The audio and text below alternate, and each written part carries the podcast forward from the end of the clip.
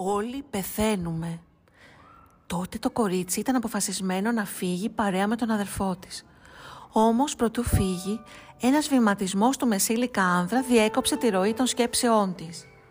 Τίφανη, τι κάνεις; Α, γεια σας. Καλά εσείς; Ε, μια χαρά. Πάω μέχρι το φούρνο και έρχομαι. Εντάξει. Μόλις τα παιδιά άκουσαν τον ήχο της πόρτας, έτρεξαν κι αυτά με τη σειρά τους.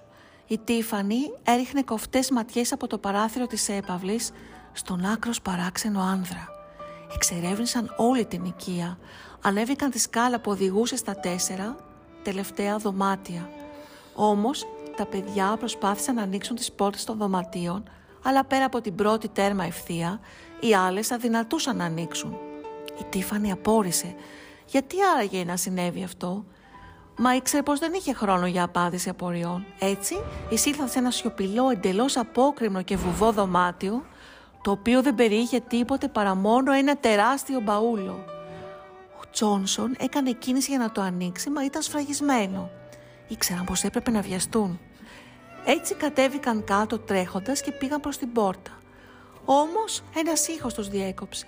Ο ιδιοκτήτης είχε επιστρέψει